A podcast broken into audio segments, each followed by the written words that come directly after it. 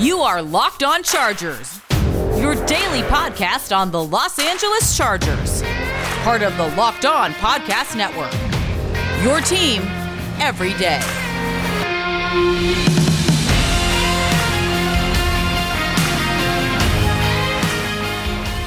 What is up, and welcome into the Locked On Chargers podcast. I'm your host, Daniel Wade, joined as always by my co host, David Drogemeyer. And on today's show, we have John Kegley here for What Went Wrong, one of the original members of the show. And this episode is brought to you by Pepsi. This football season will be different, and Pepsi is here to get you ready for game day no matter how you watch this season. For me, I love watching my game with Pepsi because sometimes you just have to chug a Pepsi when the Chargers blow leads or give you a heartbreaking loss. But Pepsi is the refreshment that you need to power through game day and become a member of the League of Football Watchers. Because Pepsi isn't made for those who play the game, it's made for those who watch it. Pepsi, made for football watching.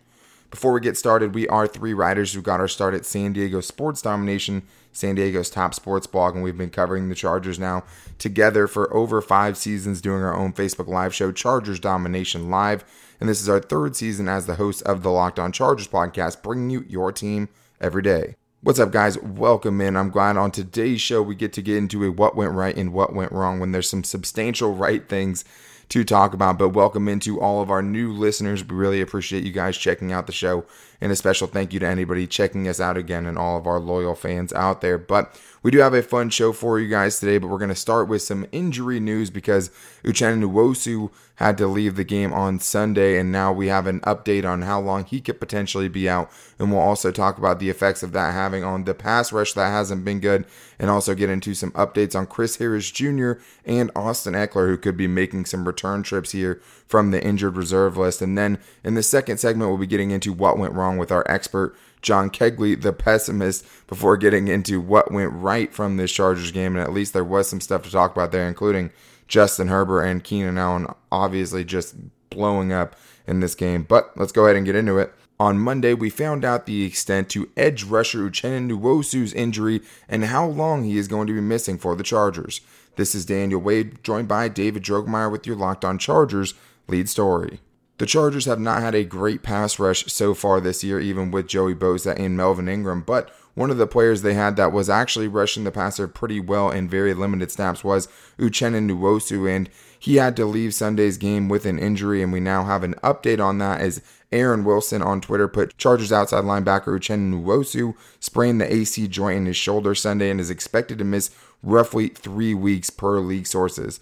Initially, there was a concern it was much more serious, but now we know what it is with Uchenna Nwosu, and we could potentially see him getting put on injured reserve. But I think if they think he is going to be back a little bit sooner than that three week timetable, you will see him not be put on injured reserve this week. So we should know by this weekend, David. But Obviously, this is bad right now because the Chargers pass rush has struggled, but you also wanted to see a little bit more of what you had in Uchenna Nwosu because Melvin Ingram is going to be an unrestricted free agent after the season. Yeah, and Melvin Ingram has not done very much of anything as far as getting after the quarterback this year. And you really needed to have this opportunity to see what you had in your younger player, your younger pass rusher in Uchenna Nwosu, who has actually done a fairly good job of getting after the quarterback. I mean, he has three and a half sacks this year, which is actually only one sack behind the team leader, Joey Bosa, who has four and a half. So this is a bad timing for Uchenna Nwosu and for the Chargers because they are missing a prime opportunity to see exactly what Nwosu can do when he is one of the primary pass rushers. The Chargers already are not getting after the quarterback at a good enough rate, and now they're going to lose one of their best sack artists for at least three weeks. I would not be surprised if that timeline holds true that he is another person that gets added to the IR list for the Chargers this year. Yeah, and especially the defensive side of the ball for the Chargers has been hit extremely hard. You have Drue Tranquill and Derwin James likely to miss the entire season. You've had Chris Harris Jr. on injured reserve for an extended stay, and you've already missed out on Melvin Ingram and Justin Jones for three games so far this year already. So that's not getting any better for the Chargers, but they could be getting some players back this week offensively and defensively. It's still too soon to tell whether they will be back for sure, but Anthony Lynn at his press conference on Monday did talk about Chris Harris Jr and Austin Ekeler. And when he was talking about Chris Harris Jr., he basically said that he could return this week from injured reserve. They have a 21 day window to activate him, and that started last week. So we could see him back. And in Austin Ekeler's case, Anthony Lynn once again said he didn't want to put a timetable on anything. That's one of the things he says all the time. But he did say that would be nice. We certainly miss him, but whenever he's ready, he'll be ready. So, David, even though they are losing a player in Nwosu who is definitely important to their defense, it seems like they're getting close to getting a couple guys back. Yes, they are, and the Chargers desperately need the help, especially on the defensive side.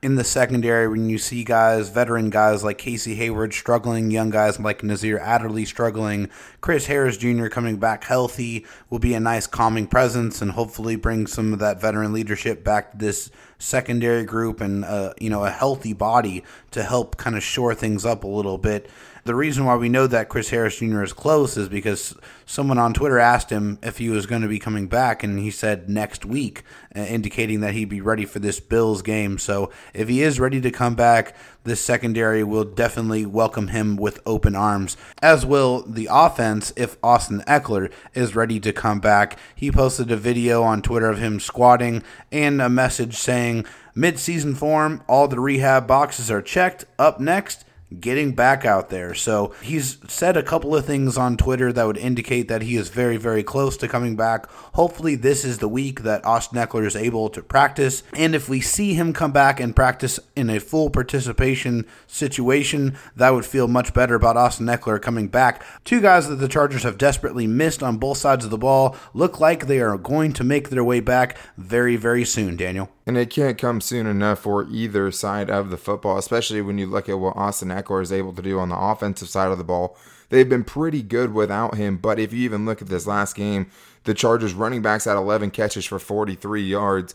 Austin Ekeler averages about 10 yards per catch for his career. So just to have that kind of weapon, especially when you're dinking and dunking to your running backs and hoping somebody can make a linebacker miss, I think Austin Ekeler is huge in that regard.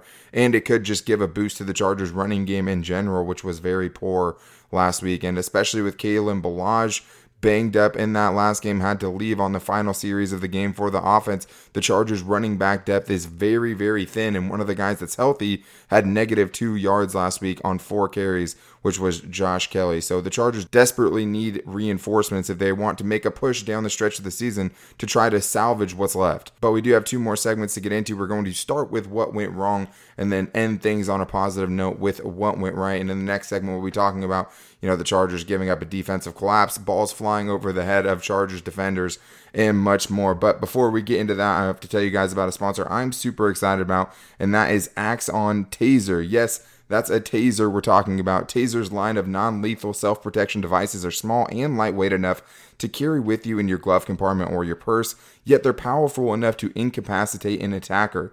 They can incapacitate an attacker up to 30 seconds, and it doesn't have to be a burglar or something like that. You could take it with you on your hikes to protect you from wildlife or whatever you need it for. And, and many think that it's a safer option to keep around your house on a daily basis. And John, I know you're super excited.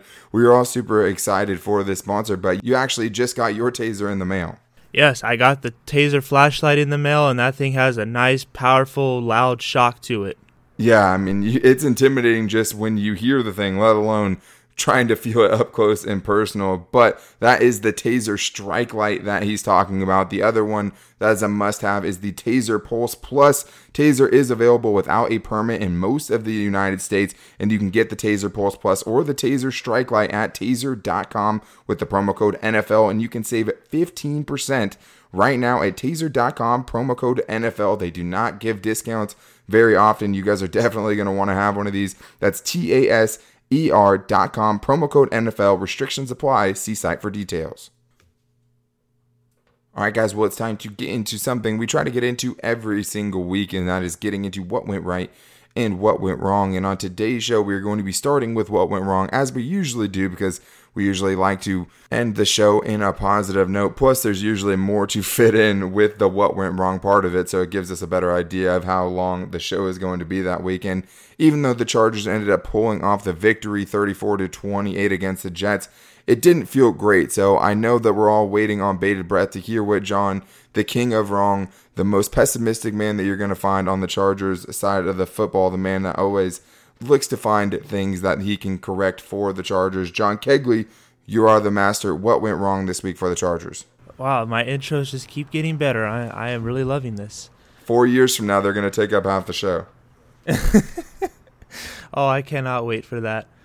Uh, for me, I'm gonna have. I can go anywhere really. There's a lot of stuff that went wrong in this game. Even the block punt just to start a game. I mean, special teams. Ugh. Oh God, no, you know it's it's a problem, and yet it's still not fixed. But it's got for me the biggest thing has got to be how you closed out that game. You are playing the worst team in the league. You're moving the ball pretty well, and you're still being conservative on offense. You're fourth and one at like the five, and yet you kick a field goal instead of going for the kill shot touchdown that would have made it a three possession lead. On defense, you are still going back to that bend don't break defense. Even though you are getting pressure on the QB, you still do not trust your defense enough to blitz when it counts, and that allowed first downs. You're allowing the Jets to move the ball on you. Casey Hayward somehow still getting beat deep, and you're not sending him help over the top when you know it's still going to keep on coming. What is what's it going to take? What is it going to take for you to actually be aggressive and go for the kill shot on defense and offense, even against a worse team than you've probably played all year or last year?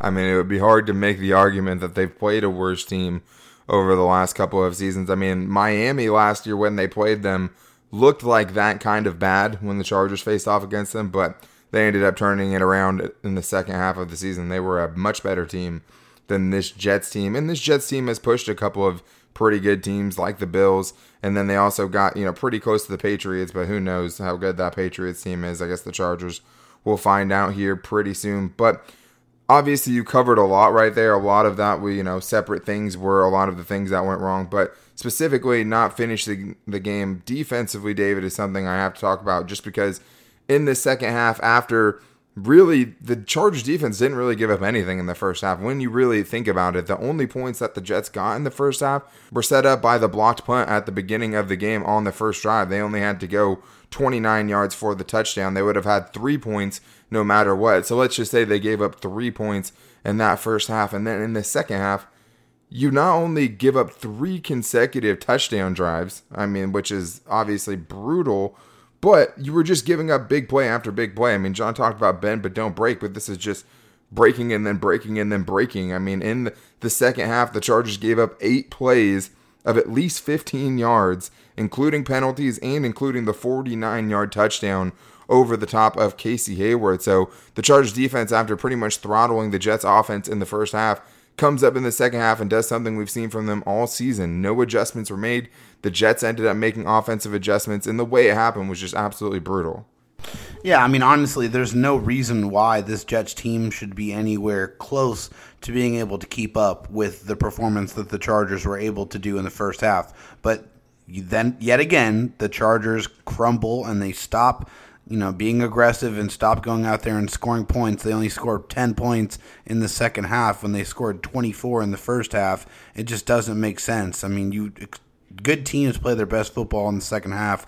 The Chargers always just seem to always allow their opponents to come back and steal victories from them. Thankfully, they didn't in this game. But we talked about a guy, unfortunately, I hate to do this, but Casey Hayward was one of the things that went wrong in this game. I mean, he was targeted and he was abused. He allowed full receptions on six targets for 81 yards and a touchdown, which was good for 20.3 yards per reception. And unfortunately, I would like to say this is an, an anomaly, but it's not. Casey, Hay- Casey Hayward is allowing 18.3 yards per reception this year and has allowed five touchdowns. Casey uh, has been great for the Chargers in the last several years. I mean, one of the best free agent signings uh, of Tom Telesco's career as a general manager. But I think we're unfortunately seeing Casey Hayward start to go downhill. Well, uh, it's crazy too, just because we talked about it last week. I mean, one of my keys for success defensively is don't get beat over the top, don't give up big plays because you know, as a winless team, they are going to take shots. And what did they do in the second half? They took every shot that they could. I mean, the last drive, the last three plays for the Jets with just them hucking the ball down the field and hoping something would happen, which, by the way, is what got them back into this game. But the weird thing about Casey Hayward is not all of them have just been him straight up getting burned. He's been in the position to make a play on a lot of these passes. I mean, there's a couple that he hasn't been, but the weird thing is, is just what he's lost as far as maybe tracking the ball, high pointing the ball, attacking the catch point. These are all things that he used to be very good at. He has great ball skills in the past. He led the NFL in interceptions, yet now when the ball is in the air, he just seems lost. And it's just a really weird thing. Obviously, speed has never been Casey Hayward's game but he was still able to limit those big catches, whether it's running a receiver into the boundary, whether it was just being savvy enough to get them off their route and be able to make a play when the ball is in the air, but that has just disappeared for the Chargers. And then also, John, I mean, the penalties, because it wasn't just getting beat deep, it's the Chargers having costly penalties. They had three penalties on one drive, two pass interferences, and also an illegal contact downfield. I mean, you add that in with the more offsides that we got in this game that we hadn't really seen since Joey Bosa got hurt, but he comes back and has another one. But it's hard enough to stop every every offense after they've made some adjustments, but you just absolutely shoot yourself in the foot when they're already beating you deep. And now you're just going to give them free yards and free first downs because every one of those penalties on that drive that led to a touchdown were on third down that gave away free first downs. And you had more penalties than an 0 10 team. That that's pretty sloppy. You they you had nine penalties and the Jets had eight. And another crucial special teams penalty too. I mean, on, Yeah. on, at the end of the game. Yes. I don't understand how you get so many defensive pass interference penalties on one drive. It still kind of blows my mind that I kept seeing flag penal- defensive pass interference. Oh, here's another one. Oh, here's another one. I'm just I couldn't believe that and I don't even know how to how to say this without like saying the wrong words, but it's pretty pathetic that you keep getting beat the same way over and over again, and then it leads to a penalty on top of that. As a defensive coordinator, you need to really step up and make this work because I'm really getting tired of seeing first you're getting beat play calling wise, and now you're getting beat so bad physically by a horrible team that you're getting flagged for defensive PI. Perriman's illegal contact was kind of just him thinking he was within the five yards, so I'm not going to really hold that against him. That's not And really. I thought he was too. But Yeah, I, I'm not gonna really hold that against him. But if you're getting beat deep, that you have to yank on a guy or push him out of bounds the whole time, even though the pass was overthrown out of bounds, you, you need to locate the ball and know what the right play to be is. Michael Davis got beat, and he knew he got beat, so he had to push a guy out of bounds rather than be able to turn his head and focus on the ball. Hey, didn't we say that before? Hmm. Michael Davis, turn your head around. Well, it, it happened again. Yeah, it did. And it's just crazy to see these same things happening. And Michael Davis at least has made some improvements in his game in that aspect. But I mean, even Tevaughn Campbell at the end of the game, not getting his head around could have cost the Chargers right there and put the ball on the three yard line. So it's just so important. I mean, Ron Milus, obviously someone we've talked up as a good coach, isn't doing enough with these guys. I guess just putting them in those situations where their back is to the ball and they have to turn around to try to make a play on a deep ball. I mean, you know what's happening in practice, but the players aren't looking like they're practicing it, and that's a little bit concerning. But flipping it over to the running game, I thought on both sides, letting the Jets, I mean, they averaged four yards a carry. It wasn't crazy. They stiffened up at the end, but there was plenty of times in there where the Chargers could not stop the run. The first time the Jets had the ball, they ran the ball four times, didn't let Flacco throw it at all, and they got a touchdown. So they were getting pushed around a little bit that way. It did get a little bit better as the game progressed. But on the flip side, David, the Chargers running game was absolutely putrid. I mean, when you look at just the running backs, first of all, Joshua Kelley, four carries for negative two yards is um, inexcusable. I mean, even if the blocking's not good, you have to be able to make it back to the line of scrimmage. And I'm not going to, you know, put any excuses up for an offensive line that wasn't great in this game either. Also part of what went wrong. But when you're getting 16 carries for 44 yards, less than three yards per carry for Kalen Ballage, Troymaine Pope three carries for four yards, just a little bit over one yard per carry for him, and then you have Joshua Kelley's negative yardage, and you added, you know, Ty Long just running negative 28 yards. I mean, it was a terrible rushing performance by the Chargers. Yeah, well, yeah. I mean, it made the Chargers' offense one dimensional. Thankfully, Justin Herbert absolutely carved up the Jets secondary and you know had a career day. But the Chargers can't expect to be able to do this against every opponent because there are going to be teams that are going to be on the schedule, probably one we're going to see here in the next few days, that is going to make you have to be multiple on offense. You're not going to be able to just not run the ball effectively and expect things to be wide open in the passing game the whole game. It's just not going to happen. So the Chargers have to get better and get back to running the football more effectively, more efficiently. Hopefully, Austin Ekeler is uh, able to come back and kind of form that smash and dash package with Kalen Ballage. And why isn't Troymaine Pope getting more involved? I mean, we saw him go out there and, and perform really well, and then he barely gets any carries the next several games. I just don't get it. I mean, you would have to think that he would get at least one more carry than Joshua Kelley, who, I mean, they basically had the same. They each had four. Kalen Ballage got the bell cow work of things, but I do have to give some credit because the Chargers didn't just keep trying to bash their head in the wall and run on first down. They did throw a lot more on first down in this game, but at this point, your running game is non existent, and you saw it show up at the end of the game when you're trying to put the game away you had to throw the ball three times when you're trying to run clock. I mean, I like the plays, but at the same time, when you do that, it's just making it so obvious the Jets were ready for all of those plays. The Jets were making the Chargers lose four yards per carry, you know, on their last drive twice. They lost four yards on running plays because the Jets knew it was coming.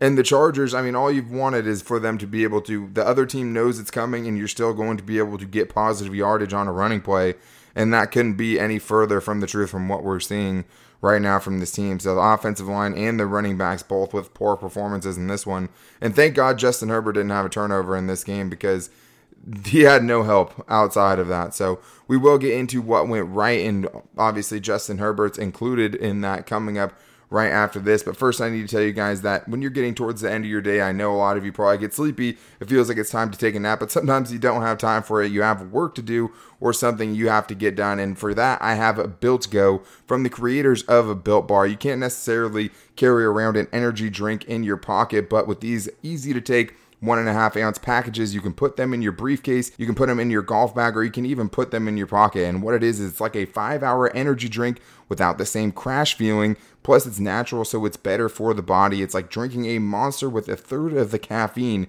and better results. They have three delicious flavors peanut butter, chocolate coconut, and chocolate mint. And right now, you guys can go to builtgo.com and use the promo code LOCKED to get 20% off your next order. That's promo code LOCKED, L O C K E D, all caps for 20% off at builtgo.com.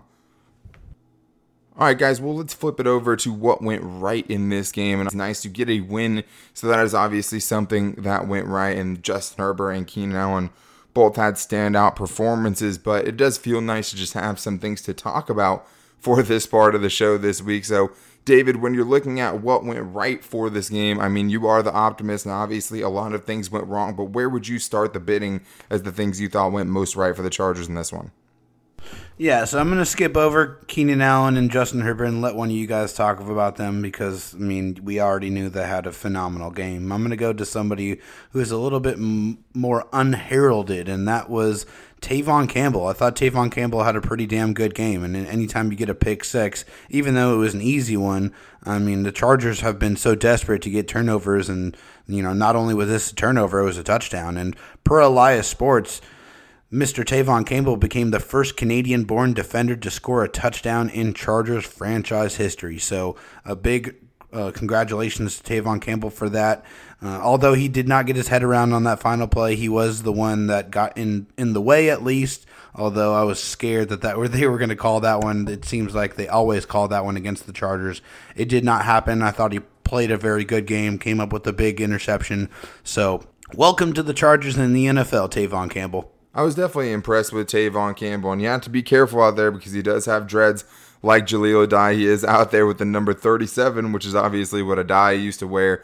Now Addae is 36, so those can be confusing at times because they both have the long dreads. But I was impressed by Tevaughn Campbell. I gave him a shout out on yesterday's show just by being, you know, kind of one of the people in the Chargers secondary that didn't have an awful game. I mean, Michael Davis had his moments, but at the same time, I mean, Tevaughn Campbell had the best game of all of them. I mean, even the big reception that he did give up towards the sideline, I honestly don't think that was a catch. And it also would have been pretty good coverage, even if he had caught it. But also you just have to respect a guy who's had to you know make his way from the Canadian Football League to make it to the NFL and then to pick off you know a former Super Bowl MVP even though it is still a Joe Flacco but I mean that moment must just be surreal for that kid and the nice thing was is he wasn't getting beat on the outside John and that was a nice thing to see I mean you weren't seeing him get outran down the sideline I mean I would say if Chris Harris Jr. was missing any more games I think he'd probably have the first crack at the outside cornerback spot outside of Michael Davis and then let Casey Hayward Jr. play in the slot. But it does make me wonder if Chris Harris Jr. comes back, do you think that we could see Casey Hayward in the slot with Chris Harris Jr. on the outside or something? But I mean, Tevaughn Campbell definitely deserved a shout out, and it's going to be interesting to see what they do once they're getting Chris Harris Jr. back. It will be interesting just because you have a pretty bad record you kind of start need to start playing a little bit more desperate, start changing some things up, try new things out if you want a chance at the playoffs.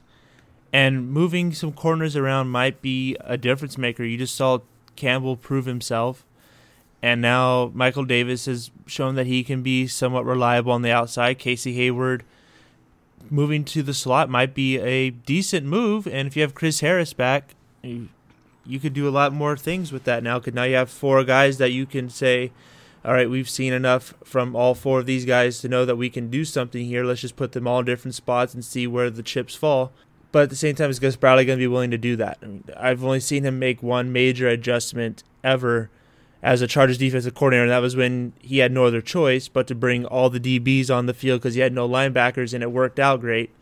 But that's like the only time I've seen Bradley make a major adjustment. Other than that, he's always done the same thing over and over again, no adjustments.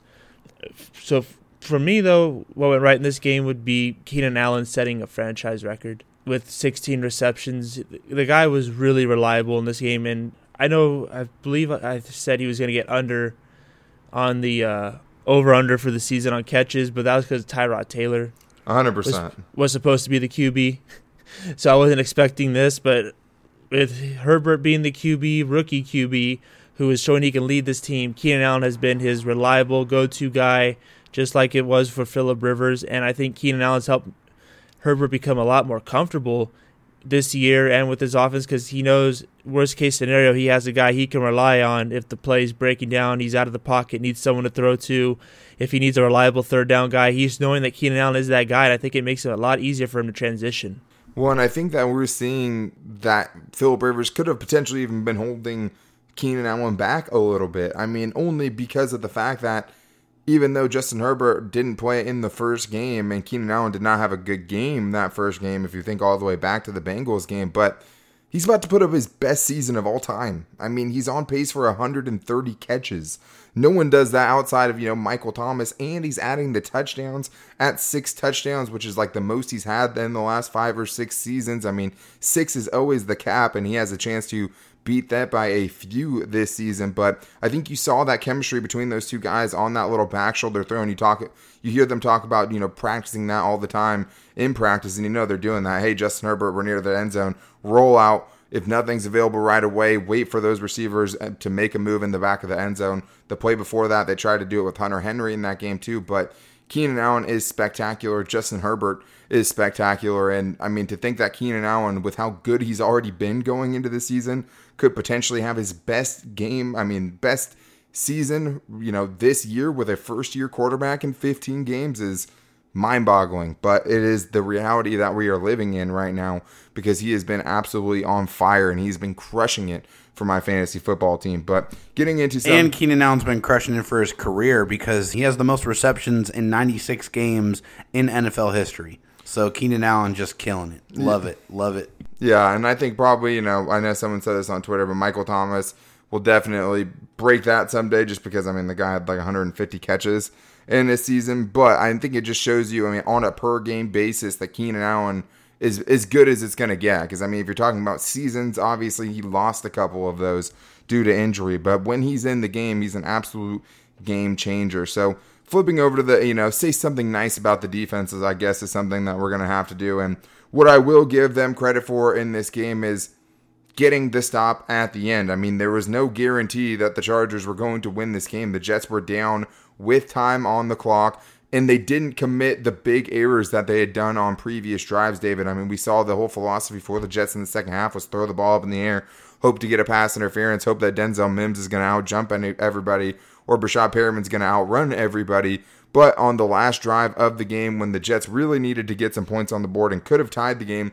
the Chargers defense came through. And I mean, they really came through twice because Joey Bosa sacked Joe Flacco and then got a roughing the passer penalty. But even with that additional 15 yards, the Chargers defense came through. So even though the Chargers didn't play well defensively in the second half at all, I mean, I wouldn't even say they're a good defensive football team right now. They did something in this game. We hadn't seen much of them this year. The game is on the line. You have to get a stop to ensure that you're going to get a win, and they went out there and did it. Yeah, exactly. They they they did enough. They did enough to be able to put the game away when it mattered, and we've seen them falter too many times this season not to be scared to death that they were going to do it again in this one, but they did not. They held on, and that was, you know, what contributed to my last what went right is that they got the win. I mean, they did not uh, succumb to the pressure of becoming the laughing stock of the league by losing to the winless Jets.